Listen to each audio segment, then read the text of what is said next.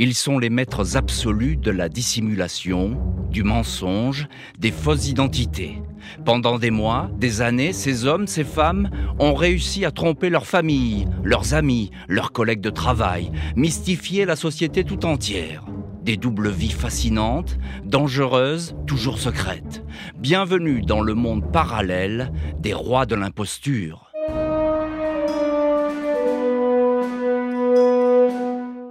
Je suis Jean-Alphonse Richard, vous écoutez Les Imposteurs. Dans ce podcast, je vais vous raconter des vies invraisemblables, des personnages qui sont devenus des virtuoses du mensonge, au point parfois de ne plus savoir qui ils étaient vraiment.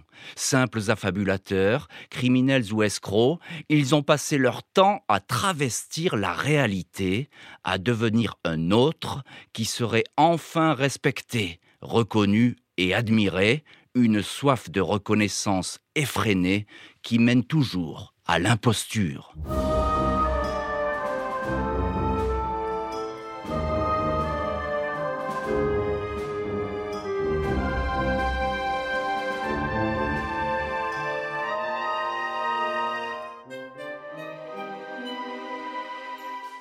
Dans ce nouvel épisode consacré aux imposteurs, je vous emmène en Angleterre, sur les traces d'un banal agent immobilier qui, durant des années, a fait courir la police et bluffé le showbiz, un faux Stanley Kubrick, qui avait fini par croire qu'il l'était vraiment. Voici donc l'histoire d'Alan Conway, roi de l'imposture. En ce mois de juillet 1992, le crooner, et imitateur vedette de la télé anglaise, Joe Longthorne, est comblé. Le Britannique, 37 ans, commence sa tournée d'été dans les cités balnéaires du sud du pays et les galas prévus à Paynton et Bournemouth affichent déjà complet. Le showman a du succès. Les fans l'attendent devant les théâtres lors des répétitions et il commence à s'habituer à voir défiler à la fin du spectacle dans sa loge des acteurs, des hommes politiques, des sportifs de renom qui viennent le féliciter.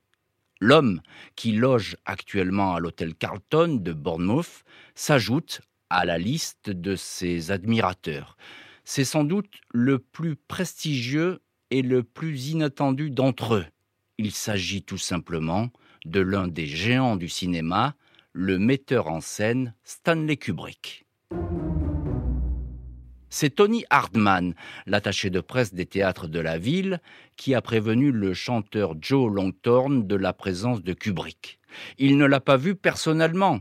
Il a été alerté par un ami. Lequel ami lui a confié que le cinéaste appréciait beaucoup le chanteur imitateur. Tony Hardman a donc tout fait pour rencontrer l'homme qui a déjà signé des films qui ont marqué l'histoire du cinéma, 2001 l'Odyssée de l'espace, Orange Mécanique, ou encore The Shining avec Jack Nicholson.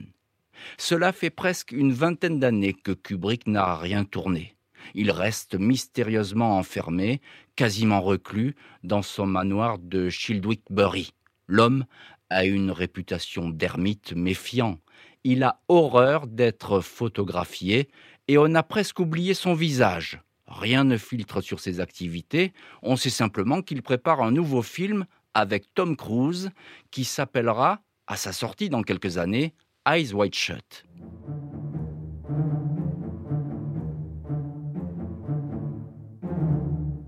Contre toute attente, le fameux metteur en scène accepte l'invitation à déjeuner de Tony Hardman. L'attaché de presse a confié à ce rendez-vous l'ancienne actrice Dora Bryan, qui tient désormais un hôtel à Brighton. Stanley Kubrick n'est pas très volubile, mais plutôt affable. C'est un petit bonhomme d'une soixantaine d'années, les cheveux fins et grisonnants qui portent de grandes lunettes. Pas de barbe, contrairement au visage qu'on lui connaît, mais ces photos-là sont anciennes. Le cinéaste est mal habillé, une veste en tweed élimée, des chaussures usées.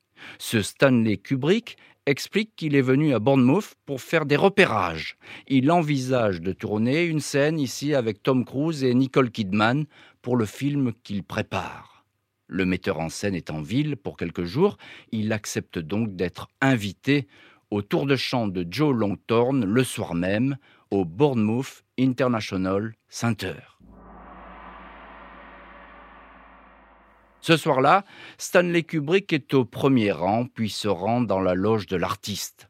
Il félicite Longthorne pour son spectacle, tellement emballé par ce show qu'il laisse entendre qu'il pourrait même, qui sait, en faire un film. Dans les jours qui suivent, le cinéaste et le chanteur sont inséparables. Longthorne prend le plus grand soin de son hôte. Il l'installe à ses frais dans un palace, règle tous les déjeuners et les dîners. Il lui offre même des habits neufs. Le metteur en scène indiquant qu'il a en fait égaré sa valise et qu'il ne trouve plus ses cartes de crédit. Le chanteur transporte à bord de sa Rolls le cinéaste sur de possibles lieux de tournage dans les environs. Si Joe Longthorne est aussi enthousiaste, c'est que Kubrick lui a promis de l'aider pour réaliser son rêve américain, se produire sur scène à Las Vegas. Ce serait pour le chanteur l'apogée de sa carrière. Le cinéaste affirme connaître tout le monde à Vegas. Il pourrait même envisager de participer à l'élaboration des futurs shows. Pourquoi douter du pouvoir et de la force de persuasion de cet homme qui a téléphoné en sa présence à Tom Cruise pour régler les détails du tournage? Quand Longthorne quitte son hôte sur le quai de la gare, il est chargé d'espoir, persuadé d'avoir fait là la rencontre qui va changer son destin.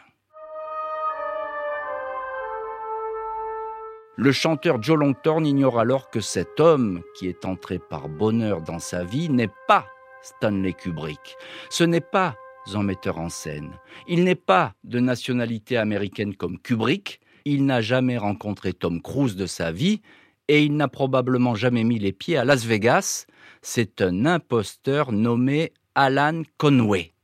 Alan Conway est son dernier nom celui d'une longue série de pseudonymes qui ont égrené la vie tumultueuse de cet homme, alors âgé de 58 ans, six ans de moins que le vrai Kubrick. Il a vu le jour en 1934 sous le nom de Eddie Alan Jablonski. Il racontera souvent sa jeunesse de juif polonais. Né à Varsovie, il dira s'être échappé du ghetto alors qu'il était enfant et avoir fui les nazis avec une partie de sa famille. Une pure invention. Jablonski est né à Londres, dans le quartier de Whitechapel, et il n'a jamais été persécuté par les Allemands. La justice le connaît depuis l'enfance, vol à l'étalage, menu larcin, fausse déclaration. Dès l'âge de 13 ans, il a été placé en maison de correction pour des cambriolages. Vers l'âge de 20 ans, Eddie Alan Jablonski change une première fois de nom, histoire sans doute de tirer un trait avec un passé gluant de petit délinquant. Il se fait alors appeler Alan Cohn, puis quelques années plus tard Alan Conway mais son casier judiciaire ne cesse de prendre de l'épaisseur. Plusieurs passages devant les tribunaux et autant de condamnations pour des escroqueries, des emprunts non remboursés, des ventes fictives. Conway se marie, le couple aura un fils baptisé Martine et décide alors de tenter l'aventure à l'autre bout du monde. La famille part s'installer en Afrique du Sud pour y faire fortune. Mais rien ne se passe comme prévu, les affaires sont mauvaises et les petites magouilles du Britannique attirent bientôt l'attention des autorités. Avant que le fisc sud-africain ne s'en mêle, Alan Conway est de retour en Angleterre. Cette fois, l'incorrigible petit escroc paraît bien décidé à mener une vie normale et rangée. Avec son épouse, il ouvre une agence de voyage. La petite entreprise est plutôt prospère. Trois succursales à Londres dans les quartiers de Harrow, Muswell et le West End. C'est au milieu des années 80 que le voyagiste va peu à peu se métamorphoser en Stanley Kubrick. Il est loin d'en connaître par cœur la filmographie, mais il est fasciné par le personnage, sa puissance, son mystère, sa personnalité ténébreuse. Il a vu plusieurs fois Orange Mécanique, subjugué par le déferlement de violence mis en scène par le réalisateur. À l'agence de voyage, les affaires périclites et Alan Conway avoue à son épouse qu'il ne l'aime plus. Il la quitte pour aller vivre avec un homme, un amant qu'il avait toujours caché. Alan Conway boit beaucoup trop. Il est souvent ivre. Son fils, Martin, 16 ans alors, venu vivre avec lui après le décès de sa mère, est régulièrement frappé et insulté, y compris par les amis de passage de son père. Avant de quitter la maison pour être placé dans un foyer, Martine se souviendra que son père changeait souvent de voix au téléphone, adoptait le plus souvent un puissant accent américain. Autre détail troublant dont il ignorait la signification, ses amis l'appelaient souvent, pour une raison inconnue, Stanley. Alan Conway s'est déjà mis depuis des mois dans la peau de son réalisateur favori. Il n'essaie même pas de lui ressembler physiquement. De toute manière, Stanley Kubrick est depuis bien longtemps une ombre, un homme sans visage, et dont personne ou presque ne connaît le timbre de la voix. Conway est devenu Stanley Kubrick en quelques secondes, sur un coup de tête. Il dira J'étais un type ordinaire, un londonien parmi des milliers de londoniens, je ne le serai plus, j'allais entrer en scène. Ce jour-là, Alan Conway se présente au guichet d'un théâtre londonien. À l'affiche, une pièce de Tennessee Williams, La Rose tatouée. Quand Conway demande un fauteuil, l'hôtesse lui indique que le spectacle est complet. En un éclair et avec le sourire, l'homme glisse alors je suis Stanley Kubrick. L'employé du théâtre est surprise, bégaye quelques mots et trouve aussitôt une place. Elle propose même au célèbre spectateur une visite des loges et une rencontre avec les actrices. Tout se déroule comme promis. À la fin de la pièce, un homme se dirige vers Alan Conway, l'appelle Stanley Kubrick et l'invite à le suivre. Le pseudo-metteur en scène se retrouve ainsi en compagnie des deux actrices de la pièce, Julia Walters et Patricia Hayes, des comédiennes flattées de rencontrer ainsi l'un des metteurs en scène les plus prestigieux de l'histoire du cinéma. Celui qu'elle croit être Stanley Kubrick se lance alors pendant une demi-heure et avec assurance dans une série d'éloges et de flatteries. Il propose même aux deux femmes de jouer un jour ou l'autre dans l'un de ses prochains films. J'adorerais travailler pour vous, lui répond alors Patricia Hayes. En quittant ce soir-là le théâtre, Alan Conway n'est plus le même homme. Il est totalement surexcité, en possession d'une force nouvelle, puissant.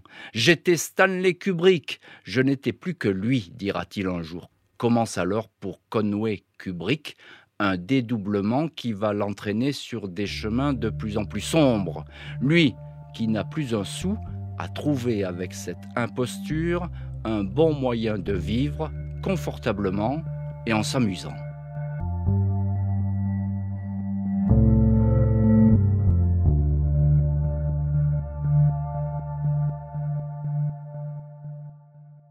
Impossible de connaître le nombre exact des petites ou grosses escroqueries commises alors au nom de Stanley Kubrick. Le fait est que le bureau du metteur en scène commence à être assiégé. L'assistant personnel du réalisateur, Anthony Frewin, reçoit régulièrement des coups de fil des studios de Pinewood, le siège de la maison de production Warner Brothers. Il y a des personnes qui appellent en prétendant qu'elles ont rendez-vous avec Kubrick ou qui s'interrogent sur un contrat ou un rôle qu'il leur a promis. L'un de ses interlocuteurs, un acteur débutant, précise avoir rencontré Stanley Kubrick la veille dans un pub de Kensington.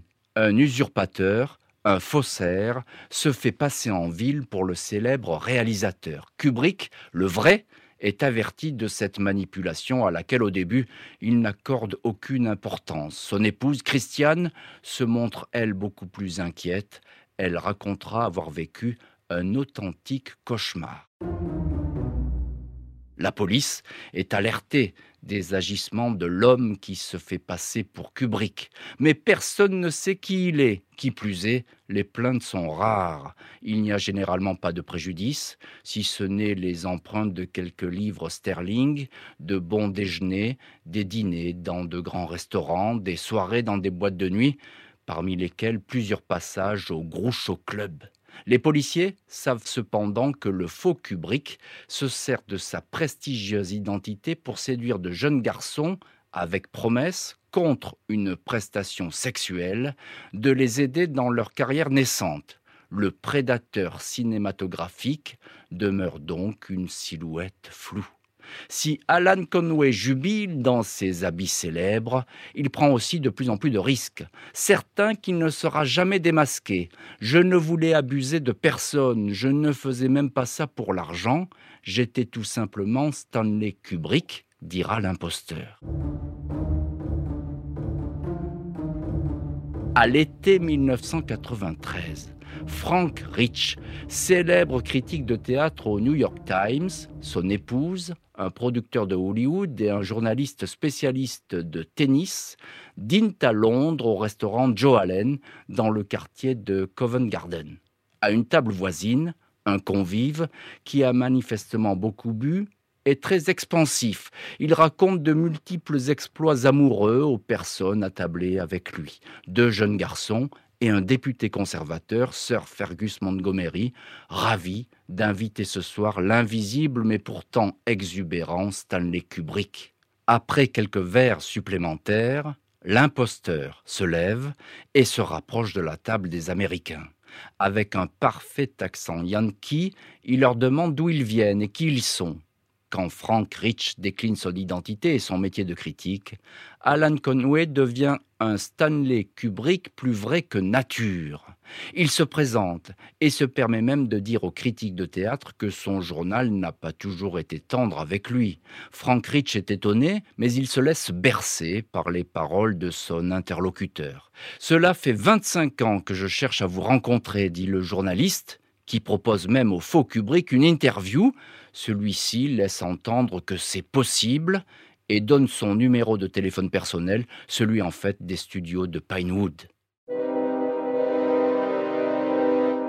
Le journaliste, Frank Rich, va déchanter dans les jours suivants en contactant l'équipe de production de Kubrick. Ce dernier, le vrai, n'a jamais promis aucune interview et n'a d'ailleurs aucune envie d'en donner une. On fait savoir à Rich que Kubrick porte toujours une barbe et qu'il ne dîne jamais dans les restaurants de Londres. Il est la énième victime d'un insaisissable imposteur qui s'amuse avec ses proies, leur soutire parfois de l'argent et ne réapparaît jamais. L'avocat de la production indique alors que Stanley Kubrick est parfaitement informé de l'existence d'un double qui usurpe son identité. Au début, il a trouvé cette histoire extravagante et même passionnante, puis son orgueil a été touché il a été déçu en apprenant que l'imposteur ne connaît même pas tous ses films ni son parcours.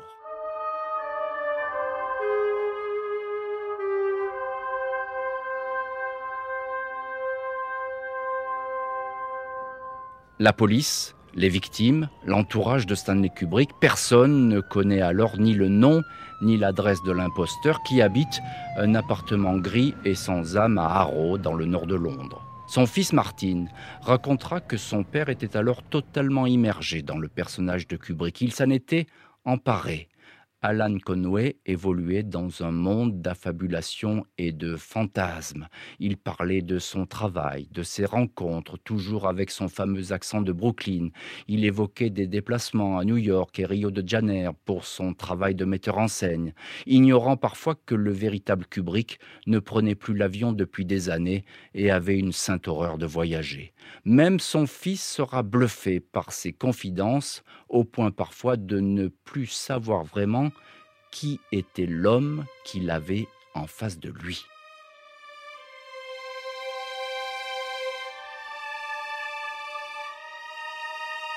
L'affaire du faux Kubrick commence à circuler dans les milieux du spectacle. Le monde du showbiz est celui que préfère l'imposteur. Il aime venir y briller, heureux d'être à ce point courtisé, applaudi, vénéré, alors qu'il n'a jamais eu aucune reconnaissance. Le chanteur Joe Longthorne à qui le metteur en scène de Full Metal Jacket avait fait miroiter un avenir doré à Las Vegas, fait évidemment le rapprochement avec sa propre aventure. Lui est resté en contact avec cet homme qui continue de temps à autre à se manifester, à se faire inviter et à promettre monts et merveilles. Il décide donc de lui tendre un piège. Rendez-vous est pris entre Longthorne et celui qui se fait passer pour Stanley Kubrick au Poons, un restaurant du quartier de Chinatown à Londres. Le crooner est accompagné de son avocat Russell Roberts et du manager qui s'occupe de ses tournées, Zeb White. Ils ont tous les deux lu et relu les biographies du metteur en scène pour pouvoir bombarder de questions leur invité. Celui-ci commence à se décomposer et à transpirer. Il sent confusément qu'un piège est en train de se refermer sur lui.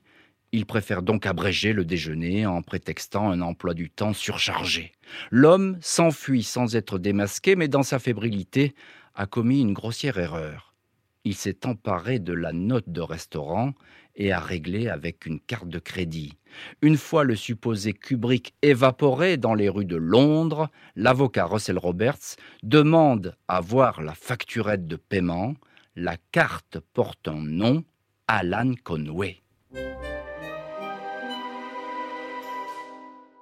Les vérifications des policiers mènent vite à l'appartement de Harrow. Ils y découvrent un petit homme quelconque, en pantoufles, le dos légèrement voûté, le visage couperosé à cause de l'abus d'alcool. Alan Conway ne fait aucune difficulté à reconnaître son imposture. Pendant presque dix ans, il a ainsi mené une excitante double vie, loin de la misère à laquelle il semblait condamné. Il ne regrette rien. Aucune des victimes abusées par l'imposteur ne déposera plainte. Stanley Kubrick y renoncera pour la simple raison qu'un procès l'aurait forcé à se montrer en public. Alan Conway devra à jamais cesser d'utiliser le nom de Kubrick.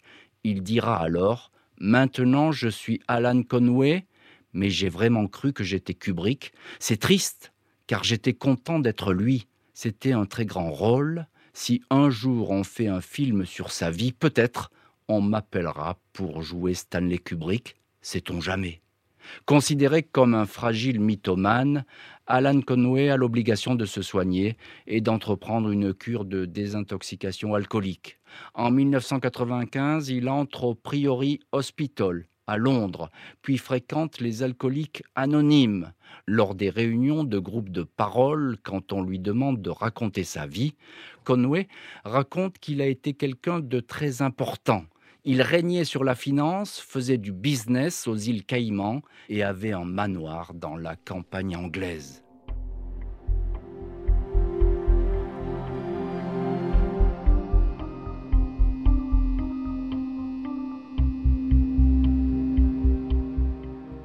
Alan Conway meurt seul le 5 décembre 1998 des suites d'une crise cardiaque, trois ans seulement après avoir été démasqué.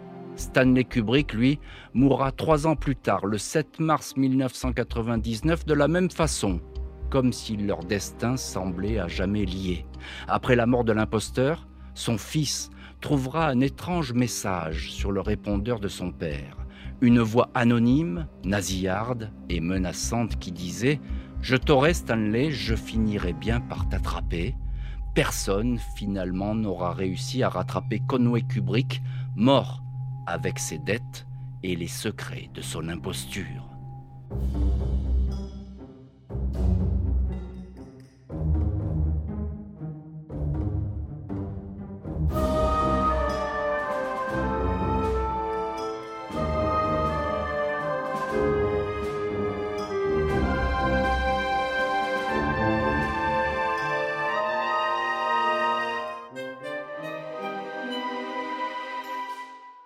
Venez d'écouter un épisode des Imposteurs, un podcast réunissant une collection de portraits des maîtres absolus de l'imposture. Vous pouvez retrouver tous les épisodes de ce podcast sur rtl.fr et sur toutes vos applications favorites. À très vite!